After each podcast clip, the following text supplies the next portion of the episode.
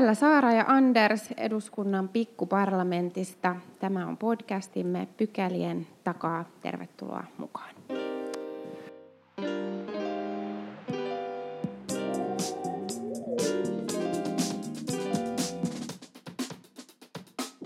Ensimmäisen pykälän aiheena on työmarkkinat.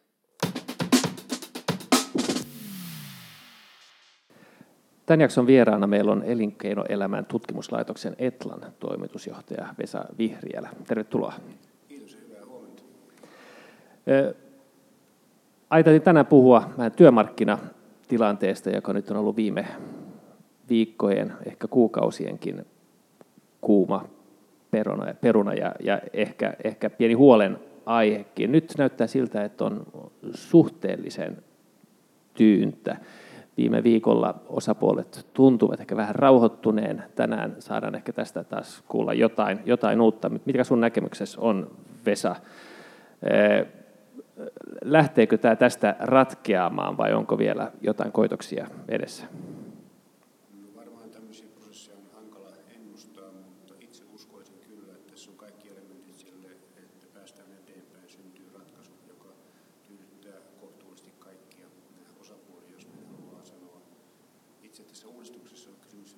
tästä asiasta. Ja nyt sitten tämä kompromi, hallituksen kompromissiehdotus ymmärtääkseni poistaa niitä hankalimpia kohtia, mihinkä eri puolta kritiikkiä on kohdistettu sekä juridisesti että sitten työntekijäjärjestöjen puolelta tähän kymmenen työntekijän rajaan.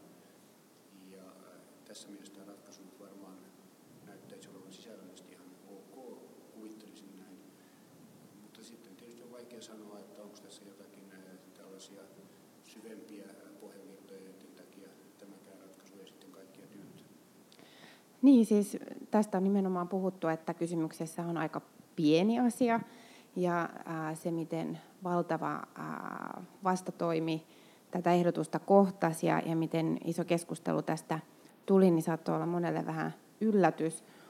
Onko sinulla sellainen olo, että tässä olisi takana vähän muutakin, siis että tämä kiista kärjistyi tähän irtisanomissuojaa koskevaan lakiesitykseen, että, että onko tässä ylipäätänsä niin kuin työmarkkinavalta-asetelmien ää, uudenlaisten paikkojen haun tilanne päällä? Uskoisin, että jotakin tällaista tässä on. Nyt tämän hallituksen aikanahan varsinkin hallitusohjelmassa kirjattiin heti hyvin selkeästi se lähtökohta, että hallitus toteuttaa uudistuksia eri osa-alueilla, kuuntelee eri osapuolia, mutta ei ikään kuin tyydy siihen, että se neuvottelisi niistä uudistuksista, on kysymys myöskin työmarkkina-asioista, jotka ovat meillä perinteisesti olleet niin sanotun kolmikannan asioita, joissa sitten valtiovalta, hallitus, työnantajajärjestöt ja työntekijäjärjestöt ovat keskenään sopineet. Jos eivät ole päässeet sopimukseen, niin sitten uudistuksia ei ole tehty. Ja tähän nähdäkseni hallitus pyrkii alkuvaiheessa saamaan muutoksen ja on jossain määrin jopa, jopa siinä onnistunut. Ja saattaa olla niin, että nyt työmarkkinajärjestelmän puolella tarkoittaa nimenomaan ammattiyhdistysliikkeen puolella on katsottu, tässä on menty liian pitkälle ja sitten on niin tullut vastaan tilanne, jos halutaan ikään kuin uudelleen palata vanhempaan kolmikanta maailmaan, jossa todellakin sovittiin kaikista asioista ja tavallaan ei osapuolella tässä mielessä oli myöskin veto-oikeus, että jos yksi osapuoli ei suostu, niin sitten sopimusta ei synny. Ja ehkä tässä on hieman pyrkimystä palata vanhempaan käytäntöön.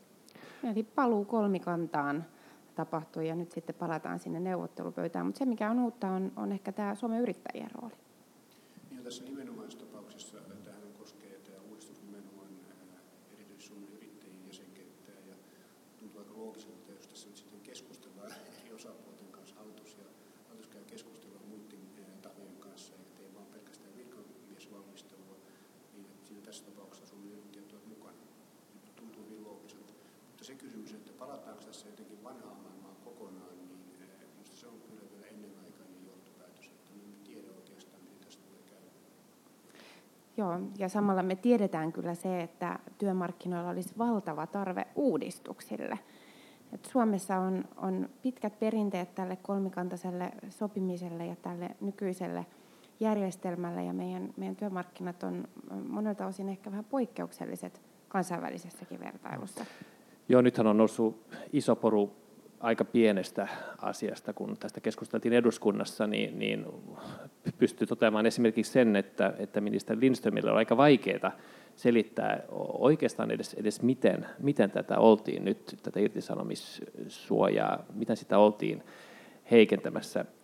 Ja tässä, tässä viimeisten viikkojen aikana on käynyt selväksi, että, että eihän tässä paina pelkästään tämä, vaan kyse on myöskin ehkä kikyn jälkimainingeista ja, ja aktiivimallin jälkimainingeista.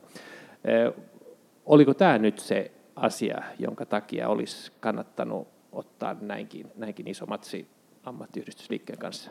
No, en tiedä, mitä hallitus on itse arvellut siitä, että minkälainen vastarinta tähän nimenomaiseen uudistukseen tulee. Jos se on tiennyt tämän etukäteen, niin kyllä tämä on aika pieni asia ottaa, ottaa tällaista ottelua.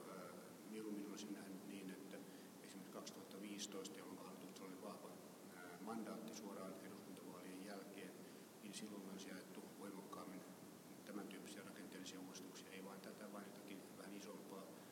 No, silloin päädyttiin sitten siihen, että pyritään saamaan tämä ensin yhteiskuntasopimuksen nimellä kulkenut ratkaisu, mutta sitten kilpailukykysopimuksen nimen saanut ratkaisu, jolla alennetaan no, kertaluonteisesti työvoimakustannuksia ja yritetään saamaan se läpi. Ja jälkikäteen katsoen se tulos on itse asiassa ihan kohtuullinen, jopa hyvä, mutta äh, ehkä siinä tilanteessa olisi ollut parempi ja enemmän rakenteellisia uudistuksia, jotka vaikuttavat pysyvästi työmarkkinoiden toimintaan. Tämmöinen kilpailukykysopimus on kuitenkin mistä tuloksistaan huolimatta tilapäinen ratkaisu. Sen äh, pysyvät vaikutukset riippuvat siitä, että mitä tapahtuu meidän palkanmuodostukselle.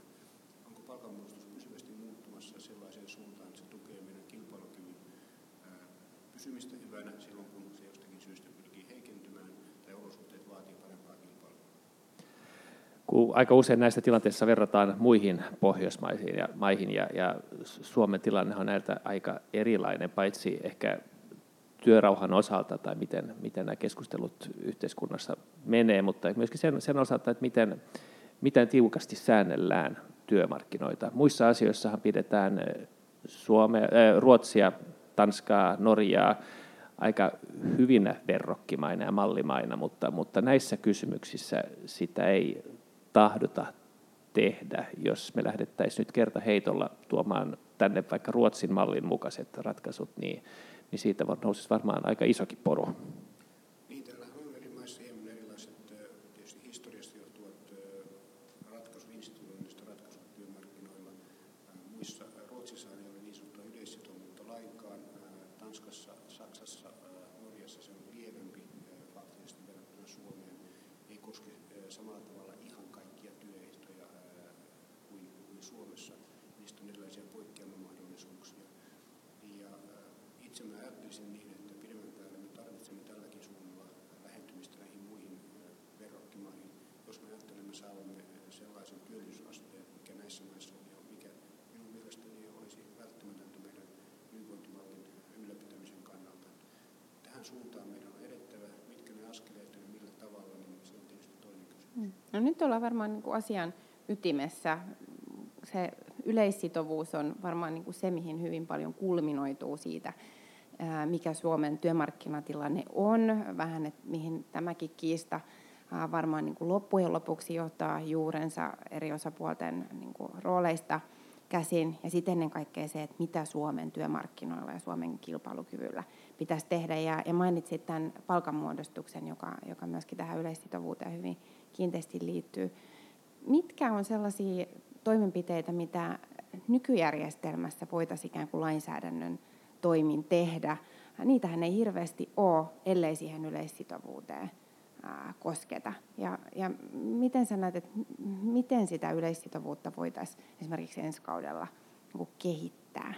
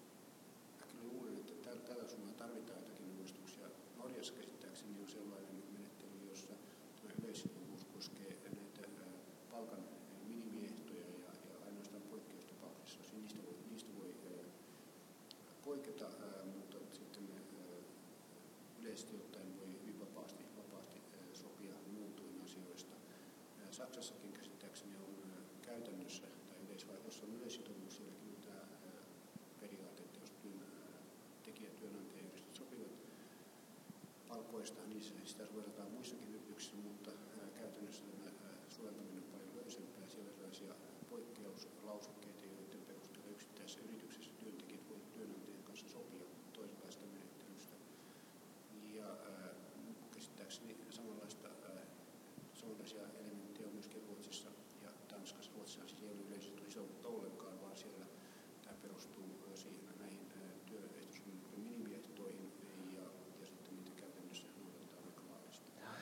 Joo, yksi jotenkin ristiriitainen asia tässä yleissitovuudessa on ehkä, ehkä just se, että, että, että toisaalta se sitoo liittoon kuulumattomia yrityksiä, mutta nämä, nämä joustot ja vapaudet, jotka sen puitteissa sallitaan, niin, niin ne taas ei, ei koske niitä. Eli, eli, eli pysymällä liittojen ulkopuolella niin on, ne on käytännössä niin paljon jäykemmässä tilanteessa.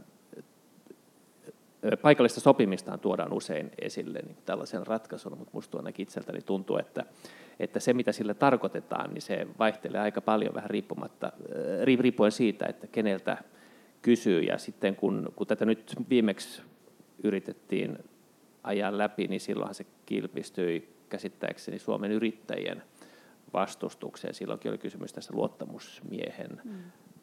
asemasta. Järjestäytymättömissä e, yrityksissä. E, mitä sun mielestä tämä paikallinen sopiminen tarkoittaa ja missä määrin nyt tämä nykyinen yleissitovuusmalli on este sille?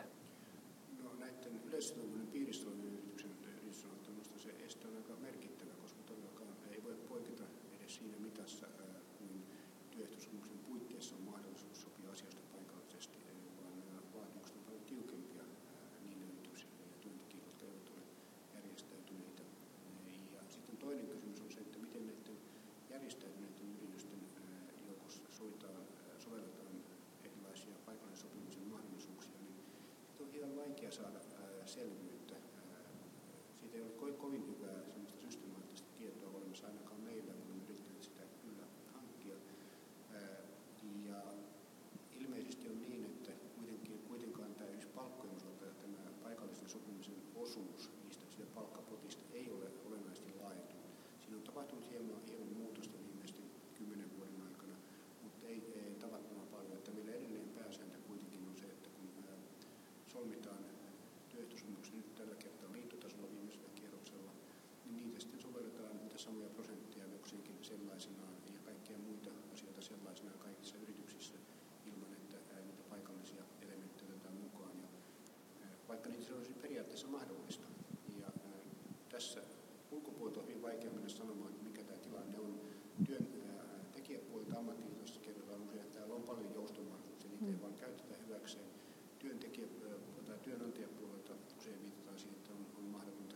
obvious.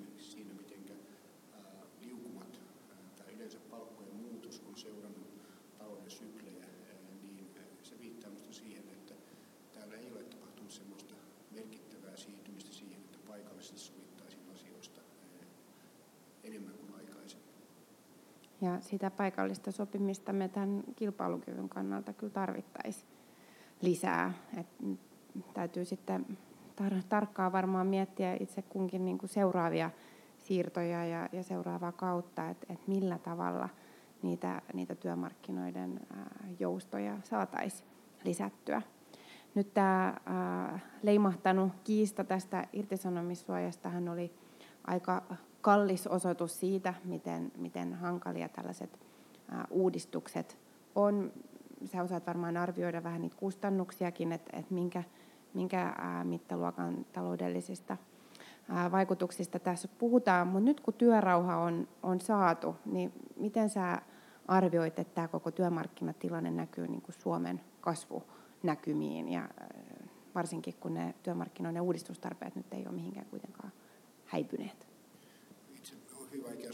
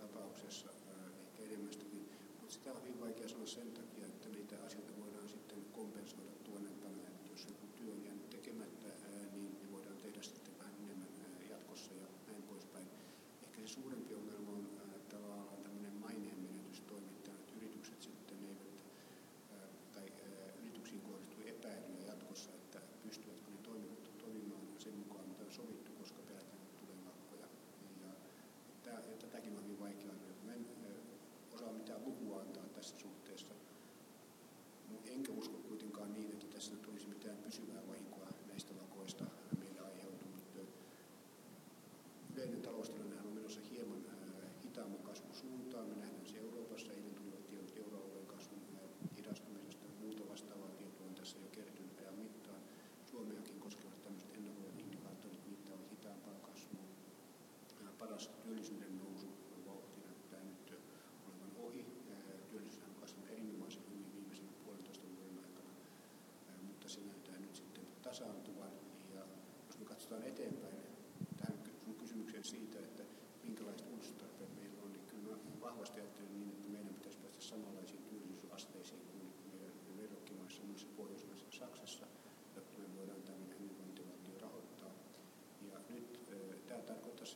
semmoista 3-4 prosenttiyksikön parannusta meidän työllisyysasteessa, joka tuntuu yhtäkkiä isolta, mutta ei ole ihan mahdoton, kun ajatellaan, että nyt tällä hallituskaudella itse asiassa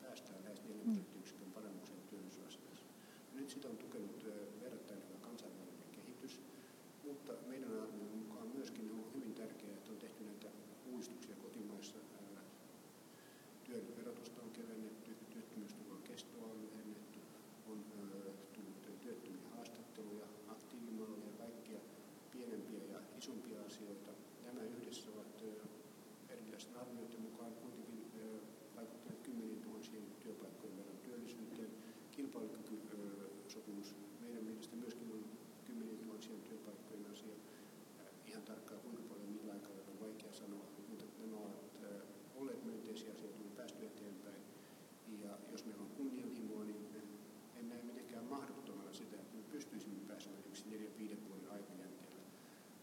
Samanlaiseen suoritukseen, millä tällä hallituskaudella on onnistuttu pääsemään. Se on haasteellisempaa sen takia, koska kansainvälinen tilanne luultavasti on vähän heikompi, meidän kysyntätilanne on heikompi, ja toisekseen totta kai kun uudistuksia tehdään, niin ensin tehdään helpommasta päästä, ja sitten kun mennään eteenpäin, niin on vaikeampia asioita. Miten sä arvioisit, että mikä osuus tästä työllisyysasteen nousujohteisuudesta, mitä silloin alkukaudessa itse asiassa pidettiin tätä 72 prosentin tavoitetta aika mahdottomana, ja, ja nyt se on kuitenkin saavutettu, niin, niin miten sä arvioisit, että mikä osuus olisi näillä hallituksen toimilla ja mikä on, on sit yleistä kansainvälistä positiivista kehitystä? Minusta siinä on itse asiassa kolmenlaisia asioita. On tämä kansainvälinen kehitys, sitten se, miten talous sopeutuu ylipäätään kaikkiin shokkeihin, niin kuin meillä on koettu niitä shokkeja. Että siinä on sisäinen dynamiikka, joka auttaa työllisyyttä palaamaan. Palkkamaltti tulee väistämättä läpi, liukumia ei ole niin paljon. Että nämä kaksi asiaa on, on sellaiset, jotka ovat toimista.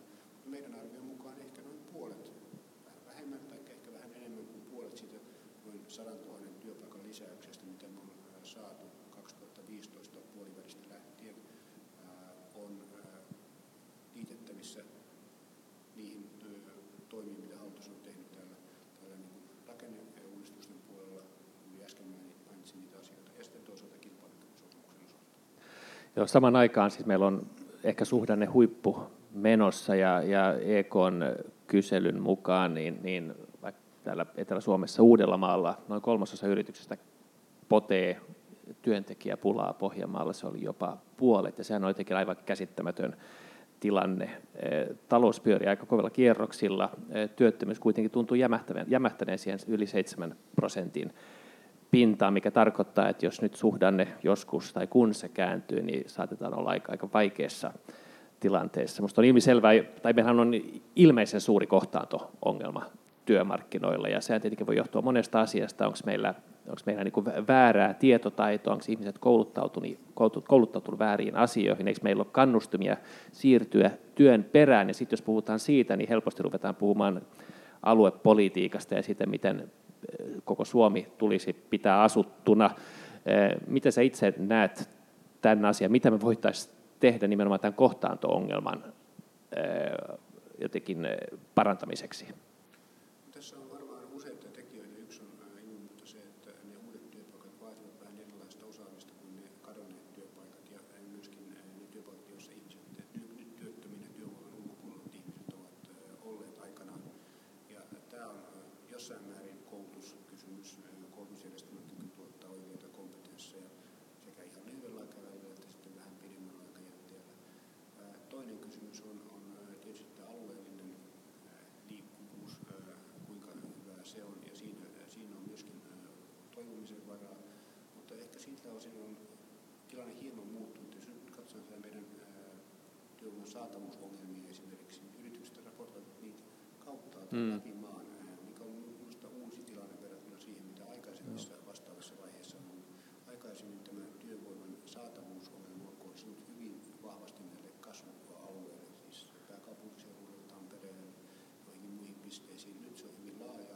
Varsinais-Suomessa on paljon näitä, näitä kysymyksiä, mutta kauttaaltaan Kainuussa, Lapissa, no. Pohjanmaalla. Ja tämä viittaa siihen, että ja myöskin esimerkiksi uuden kaupungin autotehdas on pystynyt saamaan aika paljon työvoimaa muotomaan. Tämä viittaa siihen, että ehkä tämä alueellinen kohtaanto-ongelma ei ole ihan niin paha kuin se on aikaisemmin ollut olemassa. Se on olemassa, mutta ei ole ainoa. Että enemmän mä ajattelisin niin, ja se vaatii edelleen toimenpiteitä, asuntorakentamista niillä alueilla, joissa työpaikkoja paljon syntyy. Mutta sitten ää, kyllä tämä koulutuspuoli on toinen asia ja toinen on, on kannustimet. Että, ja silloin me tullaan tietysti näihin kysymyksiin työttömyysturvasta, sosiaaliturvasta, verotuksesta, jotka ovat hyvin, hyvin hankalia, hankalia isoja kysymyksiä. Joo, jos vielä palaa, tota, palaa tähän niin yleiseen, yleiseen ehkä luottamustilanteeseen, jos taas verrataan Ruotsiin, niin, niin, niin ja ehkä, ehkä jos katsoo niitä kampanjoita, jotka tämänkin ympärillä laitettiin liikkeelle ja sitten vähinään niin peruttiin. Niin, niin, viimeinen niitti. Viimeinen Vasta. niitti, joo.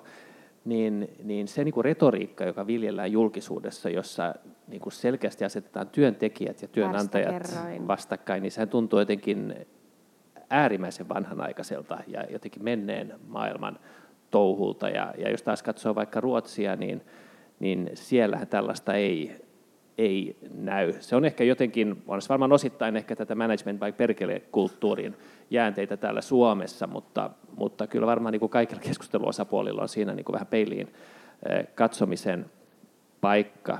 Yksi asia, jota, jossa Ruotsi eroaa Suomesta, jos, jos puhutaan vaikka työntekijöiden vaikutusvallasta tätä yrityksiin, niin on, on tämä hallituksen kautta vaikuttaminen. Ja itse ajattelisin, että jos nyt lähdettäisiin vaikka yrittäisiin edistää paikallista sopimista, niin tämä voisi olla niin kuin toinen puoli sitä kysymystä, että, että tuodaan sitten työnantajan edustajat hallituksiin ja sitä kautta niin kuin saadaan transparenssia molempiin suuntiin, mutta tätähän ei Suomessa ehkä kauhean innolla ole tervehdytty tällaisia ajatuksia aikaisemmin työntekijöiden edustajat. Niin, nimenomaan työntekijät, edust, työntekijöiden edustajat yrityksissä, joo kyllä.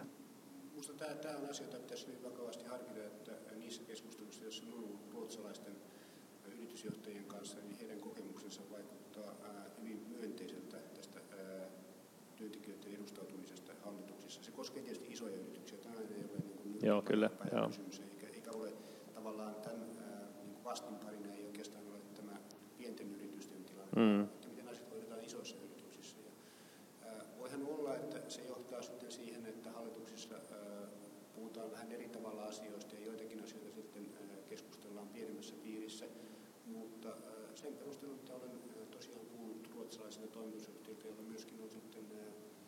kokemusta Suomen toiminnoista, niin heidän kokemukset ovat hyviä. Minusta tämä on asia, jota pitäisi vakavasti pohtia. Mm. Joo, siis Suomessa tykätään sanoa, että meillä on sopimisen kulttuuri, mutta ehkä meillä olisi petrattava nimenomaan tässä keskustelukulttuurissa ja, ja kuulemisen kulttuurissa ja, ja luottamuksen luonnissa siis itse kullakin. Ja nyt sitten vaan lähetetään terveisiä sinne, sinne neuvottelu pöytään, että, että työrauha saataisiin pidettyä. Ja sehän on tärkein asia, että tämä, tämä akuutti tilanne on, on takana ja, ja päästäisiin tästä eteenpäin. Jos vielä tässä lopuksi kysyisin sinulta, Vesa, mikä on, on, olisi se tärkein yksittäinen hanke nyt sitten seuraavan hallituksen pöydälle tuotavaksi? Mitä, mitä sä pitäisit niin kuin, tärkeimpänä työllisyyttä edistävänä kysymyksenä? Valitettavasti ei ole yhtä taikasauvaa, jolla kaikki asiat ratkeaa Yksi on sosiaaliturvan uudistus, jossa nyt ollaan, jota ollaan valmistelemassa kokonaisuudistus, joka kattaisi työttömyysturvaa, toimeentulotukea ja muuta, ja jossa voitaisiin hyödyntää tätä tulorekisterijärjestelmää niin, että me päästäisiin sellaiseen tilanteeseen, jos tämmöisiä kannustinloukkuja ei tule, tämmöisiä byrokratialoukkuja ei tule. Se on yksi asia. Toinen asia on sitten koulutusjärjestelmän miettiminen sekä tämmöisen nopean koulutuksen tuottaminen niille ihmisille, jotka tarvitsevat muuttaa ammattia ja miten se rahoitetaan, mikä on siinä kolmas sitten liittyy tähän työmarkkinoiden instituutiosopimuskäytäntöihin. Minusta tätä yleissitovuutta jollakin tavalla pitäisi pystyä lieventämään sillä tavalla, että voisimme saada selvästi suuremman roolin paikalliselle sopimiselle. Se on tärkeää koko kansantalouden kilpailukyvyn kannalta, siis keskimääräisen kilpailukyvyn kannalta, mutta se on tärkeää ennen kaikkea myös sen takia, että kun erilaiset häiriöt, shokit ovat hyvin yrityskohtaisia,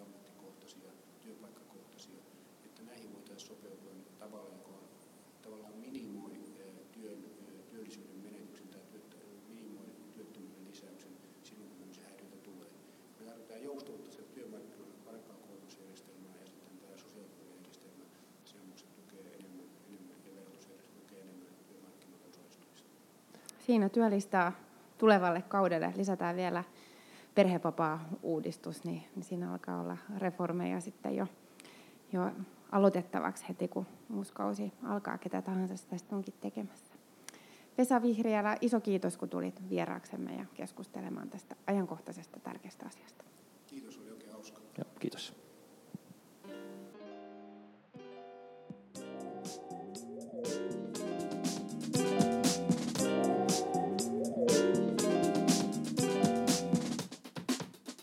Mennään toiseen pykälään. Me ollaan keskellä istuntotaukoviikkoa, mikä tarkoittaa, että meillä ei ole kyselytunteja tällä viikolla. Aika iso osa eduskunnasta on, on maakunnissa, osa taitaa olla Oslossa seuraamassa Pohjoismaisten neuvoston kokousta. Mutta me ollaan täällä pikkuparlamentissa yhtä kaikki Saara Sofian kanssa ja, ja pohditaan ajankohtaisia asioita. Mä olen itse asiassa menossa perjantaina Eli, eli saman aikaan, kun tämä podcast tulee ulos, on, olen lähdössä USAhan seuraamaan kongressin vaaleja. Mulla on ollut pienestä pitäen ehkä sellainen sairaaloinen kiinnostus nimenomaan USAn sisäpolitiikkaa kohtaan. En oikein tiedä, mistä se johtuu, mutta sellainen on jäänyt päälle. Ehkä se tuntuu jotenkin niin kuin yksinkertaiselta ja helpolta ja ideologiselta suhteessa tähän monimutkaiseen suomalaiseen Joo, tämä todellisuuteen. vaalijärjestelmä on tosi yksinkertainen. Niin, no sehän sitten taas ei ole yksinkertainen. Ei, että nyt, on, nyt on taas midtermsit, jolla perinteisesti punnitaan presidentin asemaa. Obamahan hävisi isosti silloin 2010 ensimmäisissä omissa midtermseissään. Silloin oli kiista tästä tota, Affordable Care Actista, Obamacareista kuumimmillaan ja, ja, ja silloin, silloin tota, demokraateille tuli rökälle tappio. Nyt näyttää siltä, että republikaaneillekin tulisi tappio, mutta, mutta tota, ehkä kuitenkin ehkä odotettua vähäisempi. 538 on tällainen mittaussivusto, joka pyörittää sellainen kaveri kuin Nate Silver, joka on kaikkien näiden polstereiden isoin guru USAssa. Hän on perinteisesti aika hyvin pystynyt ennustamaan tuloksia vaaleissa. Ja nyt hän arvioi, että kuuden seitsemäsosan todennäköisyydellä demokraatit voittaa edustajan huoneen, mutta, mutta vain yhden kuudesosan todennäköisyydellä senaatin. Eli nythän näyttää siltä, että, että, tota, että valta vaihtuu, mutta vain osittain. Ja, ja se, että se vaihtuu, niin se tietenkin tuo ongelmia Trumpille, mutta, mutta jos hän saa pidettyä senaatin, niin sillä saattaa olla aika iso mm, Tällä merkitys. hetkellä molemmat puolet, edustajahuone ja senaatti, on siis republikaaneilla. Kyllä, kyllä. Joo. Ja, ja Trump siellä presidenttinä. Eikö niin, että, että tässä käydään ikään kuin useammat vaalit samanaikaisesti, just tämä heidän monimutkainen järjestelmä, eli kongressivaaleista puhutaan, mutta siellä on, on edustajahuoneeseen valittavissa edustajia, joista vaihtuu siis vain osa, kolmasosa. Ja sitten ää, senaatissa samalla tavalla. Sitten on vielä osavaltiokohtaiset mm. omat vaalit, ja, ja siellä voidaan sitten vielä äänestää vähän osavaltiokohtaisesti muistakin asioista, vai, vai miten tämä käytännössä menee? Kerro vähän myös, että et mitä se tarkoittaa, kun mennään seuraamaan vaaleja käytännössä. Joo, tota, no siinä on tosiaankin kauhean monet maalit menossa samaan aikaan. On osavaltiovaaleja ja on näitä, näitä siis koko USAn kattavia kongressin vaaleja. Sitten on, on myöskin eh, kansanäänestyksiä eri puolilla, joilla, ja näillähän perinteisesti ollaan yritetty saada omat liikkeelle, että laitetaan joku tarpeeksi kiistanalainen kysymys eh, kansanäänestykseen, niin silloin saa, saat niin kuin omat kannattajas liikkeelle. Näitä on käytetty vaikka että niin kuin rikollisuuteen liittyvissä kansanäänestyksissä tai, tai tasa-arvoiseen avioliittolakiin liittyvissä kansanäänestyksissä on ollut, on ollut aika usein ollut kansanäänestyksiä vaikka kannabiksen sallimisesta ja, ja niin edelleen. Että kyllä tämä on kauhean monimutkainen tilanne. Ja sitten vielä eh, toteaa sen, että, että se, että kuka saa äänestää USAssa, niin sekin on, on eh, ei, ei, ole, ei ole niin itsestään selvää. Monessa osavaltiossa, jos sulla on rikollistaustaa, niin, niin et saa äänestää, ja, silloin, ja usein vaaditaan, että sun pitää päivittää tämä sun rekisteröinti tiet, niin kuin tietyin väliajoin, jotta pysyisit äänestäjän joukossa. Ja tämä on myöskin ollut, ollut, ollut sellainen valtapoliittinen keino, jolla sanotaan näin nyt demokraattien mielestä ja kyllä munkin mielestä on, on haluttu pitää vaikka vähemmistöt pois uurnilta. USAllahan ei ole ehkä niin kunniakas historia, mitä tulee niin kuin tällaisen eh, demokratiaan osallistumisen, mitä, mitä, mitä, mitä siihen tulee. Mutta kysyt jotain, mitä, mikä niin, tässä mitä sä menet sinne tekemään? Niin, mitä mä menen sinne tekemään, Että, joo. että lähtee delegaatio seuraamaan Joo. vaaleja, niin mitä sitä? Joo, ryhmä RKPstä lähtee, lähtee sinne seuraamaan tilannetta. Meillä on tota, jonkun verran tällaisia harjoittelijoita erilaisissa eh, washingtonilaisissa ajatuspajoissa ja käydään niitä moikkaamassa. Sen kautta on niin kuin, tullut yhteyksiä ajatuspajoihin ja, ja myöskin kongressiin. Meillä on muutama harjoittelija kongressissakin. Eh, Ja tota, eh, mennään juttelemaan heidän kanssa, pohtimaan tilannetta yhteisesti tota, sekä näiden ajatuspajojen että kongressin edustajien kanssa oppimaan ja seuraamaan ja, ja, ja solmimaan suhteita. Ja sitten ollaan varmaan joissain kampanjatilaisuuksissakin Niin vähän mukana. kampanjavinkkejä sieltä. Kyllä. Sähän olet aikaisemminkin ollut ja, Joo. ja näissä viime presidentinvaaleissakin kin, tota, niin, niin, olet kertonut, miten olet päässyt katsomaan vaikka Trumpin kampanjaa ihan lähietäisyydeltä ja hänen, hänen tilaisuuksissaan. Ja nyt näissä vaaleissahan myös, niin kuin sanoit tuossa, että nämä välivaalit on nimenomaan niin kuin, äh, koetinkivi presidentin äh, kautta ajatellen ja, ja presidentin linjaa ajatellen, vaikka presidentti itsehän ei, ei nyt tässä äh, ehdokkaana olekaan ja Trump nyt ää, taas vimmaisesti sitten esiintyy suhteessa näihin, näihin ajankohtaisiin vaaleihin. Ja hän on nostanut muun muassa jälleen tämän muukalaisvastaisen viestinsä mm-hmm. esille, maahanmuuttoon liittyvät kysymykset ja, ja kiertänyt perheensä kanssa eri osavaltioissa. Miten miten niin kuin, sä arvioit nyt, että näissä vaaleissa käy suhteessa Trumpin kannatukseen ja, ja hänen jatkoonsa presidentti. No se, että hän saa nimitettyä Brett Kavanaughn ö, korkeimpaan oikeuteen, niin, niin sehän oli hänelle suuri voitto, joka ilmeisesti nyt on saanut niin omaa, omaakin väkeä liikkeelle, että kun mitataan innostumista tai innostuksen astetta eri ryhmissä, niin, niin republikaanin innostumisen aste on, on selvästi ollut, ollut nousemassa viime aikoina, jolla voi olla aika paljonkin merkitystä, koska tota, sun pitää kuitenkin haluta mennä äänestämään. Käsittämättömistä asioista ihmiset Joo, voi innostua. Kyllä, Joo, mutta aika paljon siis USAssa käytännön, käytännön tasolla kuitenkin kilpistyy siihen, että kuka, kuka, kenellä on en- enemmistö korkeimmassa oikeudessa. Et se oli yksi tekijä. Sitten tämä karavaani, josta, josta on ollut paljon puhuttu mediassa, joka, joka nyt ei ole itse asiassa eh, käsitykseni mukaan mitenkään poikkeuksellinen ilmiö, että, että kyllähän niin kuin läpi Väli-Amerikan aikaisemminkin on ihmiset kulkenut ja ne lyöttäytyy yhteen, koska se on turvallisempaa. Mutta, tota, mutta joku, joku nappasi sen kameralle ja sitten lähti tällainen eh, tarina liikkeelle, joka dominoi USAn uutislähetyksiä. Taisipa se olla Suomenkin uutislähetyksessä eilen, niin. joka oli minusta ehkä vähän hämmästyttävä tilanne, koska tämä on, tämä on niin kuin,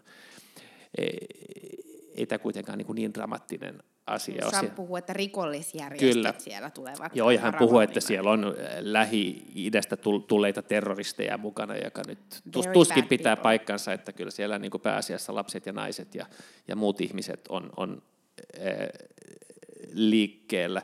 Mutta siellä on noin, noin 3000 ihmistä, jo- josta osa ehkä päätyy USAn rajalle asti, josta osa varmaan hakee turvapaikkaa, osa ehkä yrittää mu- mu- muilla, muita portteja pitkin sisään, mutta siitä on taas tullut tällainen niin kuin sotahuuto nytten Trumpille, jolla hän yrittää innostaa omiaan ja, ja, ja hän yrittää luoda tällaista narratiivia, jonka mukaan demokraatit avaisivat rajan näille ja, ja kaikille heidän sukulaisille ja kavereille.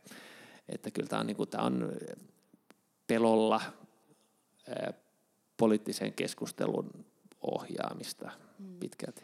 Sitten mä huomasin, että hän oli, oli myöskin äh, twiitannut tai, tai viestinyt jossakin ainakin, että jos haluatte, että pörssikurssit laskee, niin äänestäkää Joo, demokraatteja. joo, kyllä, joo. Ikään kuin tällainen niin kuin suora yhteys. Joo. Jos haluatte pörssikurssien nousevan, niin, niin äänestäkää republikaaneja. Sitten toinen tällainen ajankohtainen keskustelun aihe nyt tässä ihan välivaalien alla on, on ollut tämä Pittsburghin äh, järkyttävä joo. isku, jossa, jossa tota, niin, niin, Trumpinkin porukka nyt ilmeisesti on, on paikan päällä ollut.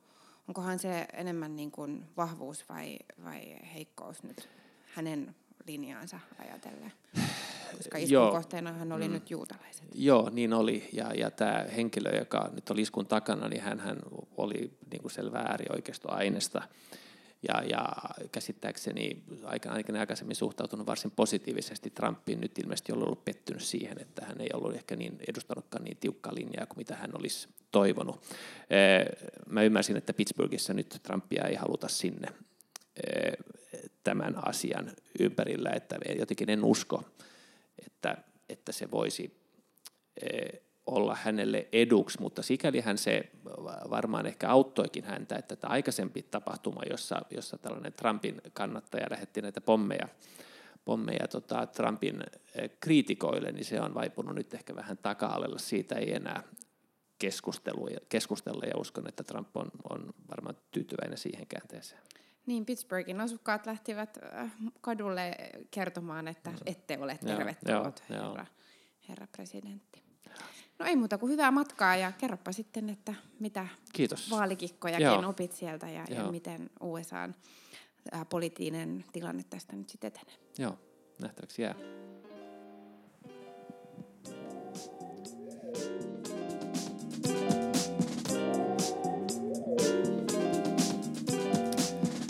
Då gör vi gå vidare till paragraf 3. Trots att det är den plenifria veckan så sitter vi här i riksdagen med Sara och det där och bandar in podcasts. En stor del av riksdagen är som sagt i, i, i Oslo och andra, resten är någonstans uppe i, i våra olika Men vi landskap. Här. Vi är här, vi är här och, och, arbetar hårt. Men vad har vi annat gjort? Vad har du annat gjort den här veckan? Vad, vad tänker och, du göra? Oh, igår var jag i uh, Uleåborg. Okay. Är det på svenska? Uleåborg, ja. ja. Uh, det var en, en bra resa. Och idag är, är jag här i Helsingfors och jag jobbar här lite men äh, imorgon äh, tror jag att jag ska göra ingenting. Mm. Ja, du har arbetat på din gradu också? Jo, det måste jag skriva lite men, men äh, jag känner mig kanske lite trött. Mm. alltså jag tror att jag ska sova lite i, ja. imorgon. Ja. Och sen på fredag äh, jag har jag några evenemang så, men men uh, kanske, kanske lite lättare.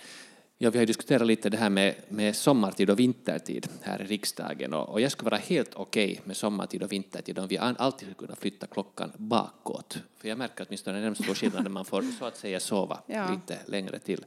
Ja. Nej, jag har också hängt här i riksdagen ganska mycket. Vi är här idag och, och det där imorgon så ska jag ta emot eh, Alliansis grupp. Alliansia samlar ihop eh, tio barn från hela Finland. Man har fått anmäla sig Eh, okay. Det är den här politikerveckan. Oh, ja, ja, ja. Ja, så tio ungdomar kommer hit till riksdagen och, och träffar det där eh, talmannen och mig och så berättar vi om riksdagsarbete.